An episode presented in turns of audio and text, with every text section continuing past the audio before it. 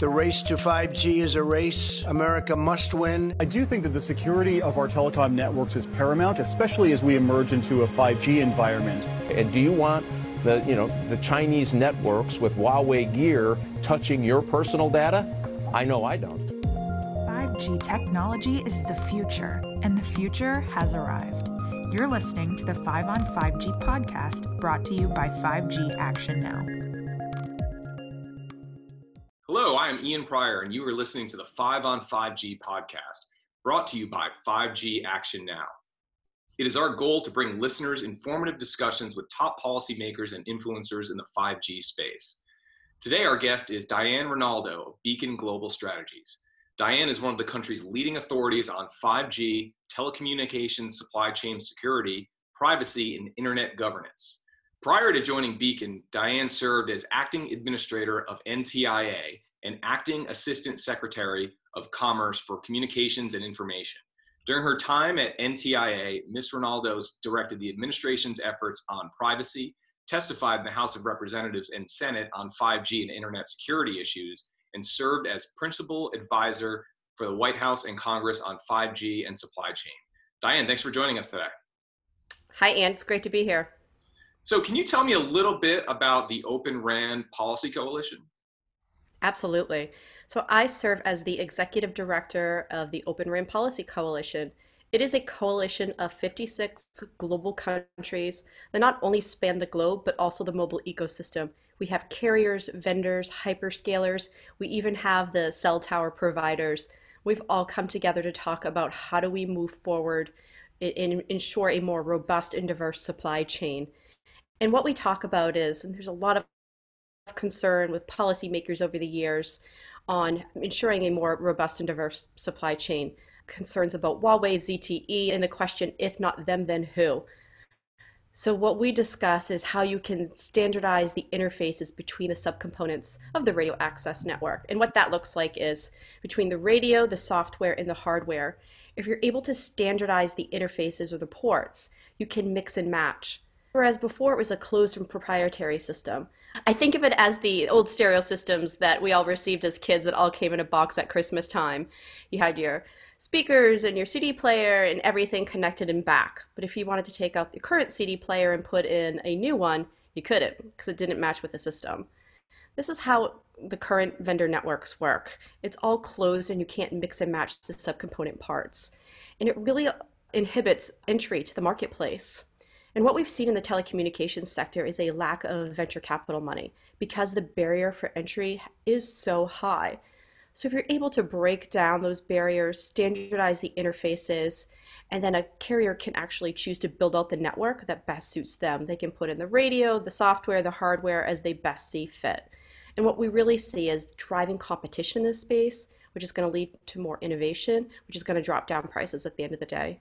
So we started this effort in May, and it has exceeded our wildest expectations. When we first kicked off, we were thinking just domestically, but as we've moved along, we realized that this is global impact. So we have actually turned a good portion of our focus in discussions with foreign policymakers on how all countries can come together to figure out the best path forward, ensuring we all have a safe and secure supply chain. Where do we stand on five G deployment domestically? It's a great question. So currently, as we talk today, seventy-five percent of Americans have five G coverage. You have Samsung that introduced a, a five G compatible phone earlier this year. You have Apple that announced that they're releasing their phone next month.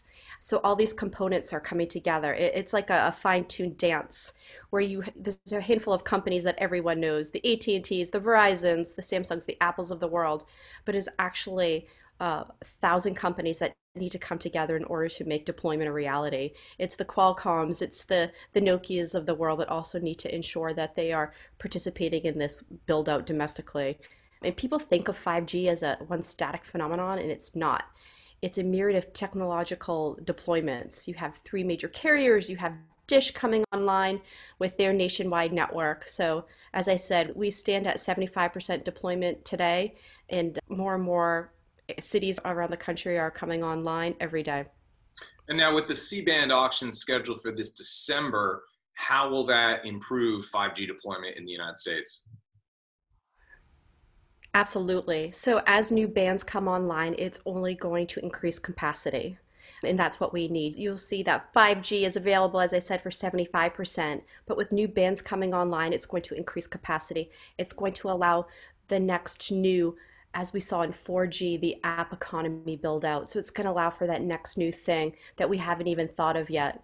You hear about the autonomous vehicles, you hear about smart manufacturing, smart cities.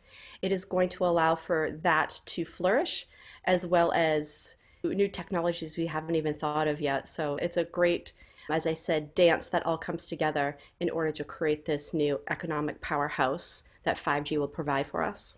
And can you explain a little bit about what the C-band is? Sure. So the C-band is mid-band spectrum, and mid-band spectrum is what you're, what you need to, in order to power five G. With the five G build-out, you need low-band, mid-band, and millimeter. Mid-band provides for that increased capacity, as well as it's going to be able to uh, perpetuate through distance. So it's really the top of the, the cake that powers five G. In this, making more spectrum available, Chairman Pai, the F C C commissioners have done a phenomenal job of ensuring that we are able to make more spectrum available, which is going to power the next generation deployment of five G. There's been comparisons to the race to five G, to like the space race, or even going further back into the highway system or railroads in the nineteenth century. Is it going to have that kind of impact on our economy? So I will say five G is going to be the most significant jump since we've had three G, which brought us the smartphone. So three G brought the smartphone, four G powered that smartphone, five G is that leap ahead technology. five G is going to be the internet of everything. I, I always say when I started N T I A on my first day, you send out that note to everyone saying, hey, I'm here, here's my new email and number, let me know um, if you need anything. And a former colleague who worked in the energy sector wrote back and said, I appreciate hearing that you're doing well, I really don't do tech telecom work. Well, at the time, twenty eighteen, if you don't think of yourself as a tech company, you're already ten years behind. Everyone's a tech company in twenty eighteen, twenty nineteen, and twenty twenty. So we need more capacity. We need networks that are going to stand the test of time. And as we sit here during COVID, that we've seen more than anything is that we are so reliant on our connections in order to do our jobs, to be able to connect with our families. And so that's only going to increase over time. So now, re- recently, several countries have nixed arrangements or potential arrangements with Huawei for building out their five G network infrastructure. Uh, what is the importance of this development, do you think? Absolutely. Policymakers for some time now have been concerned about who we use to build out our infrastructure and our telecommunications networks. So the idea that countries have come together and to discuss the best way and how we choose a trusted vendor has become an increasingly important part of our country's national security as well as our economic security. I think as a former policymaker at N T I A, my biggest concern from an, the Department of Commerce economic lens is that you wake up one day and you only have one player in the market. Then what? So that's why competition is so important in this conversation. If not them, then who? How do we drive more competition? How do we ensure a robust supply chain moving forward? And countries all over the world, they want to make smart decisions based on security, but they also want to know that their networks are going to function, that they're going to stand the test of time. And so that's why you have companies like I B M, Cisco, that are in, that are engaging in this conversation. These are time-tested companies that are working on how to best move forward with next-generation networks, such as using an Open RAN concept. Now, obviously, we, we have an election on Tuesday. We're either going to get four more years of a Trump administration or four years of a, a Biden administration. What would you say to either the, the Trump administration or a potential Biden administration as to policies for the next four years that will really take the five G race into overdrive and help us win that race with China?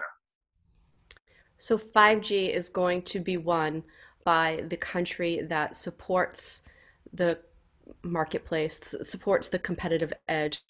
We've led at three G, we've led at four G, and we're leading at five G, and we just can't stop what we're doing. We need to double down on the innovation that this country has been able to produce.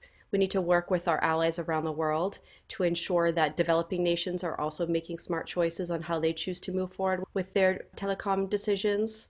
So I would, no matter who's in the White House come um, January, I have confidence that this is an issue that has bipartisan support. Republicans and Democrats feel very strongly about ensuring that the United States continues on our innovative edge and that we are able to not only build out five G safely and securely, but that we have that on the other side, who's going to build that new best thing because we have the capacity to do that. I'm hoping to, you mentioned Chairman Pai and the, the great job he and the F C C has done, and I'm hoping to lure Chairman Pai onto the podcast with enough um, sports talk that he'll come on with uh, his, his Reese's Cup and, and boast about the Kansas City Chiefs. But I heard you went to a Super Bowl. Which one did you go to? Uh, Packers-Steelers. Okay. So I went to, and that's interesting because this is related to five G. I went to, I think, the one the next year, and I was on my phone and I couldn't get any service. And that's an example I like to use when we talk about five G and how you're not going to have that problem anymore when you're in a, a stadium filled with eighty thousand people and you want to text your friends or look up what's going on, the statistics, because you're going to have the ability to do that and you're not going to be crowded out or shut down based on all the people currently trying to use their network. No, that's absolutely right. The best way to look at this is that you're going to take that two-lane highway we're currently on and you're going to blow it out to one hundred lanes. The capacity is going to be amazing. Great. Diane, thank you so much for joining us. Uh, we really appreciated it and, and hope to have you back in the new year. Thanks, Dan. Great to be with you. Uh, and thanks so much for listening. We'll talk again. The end.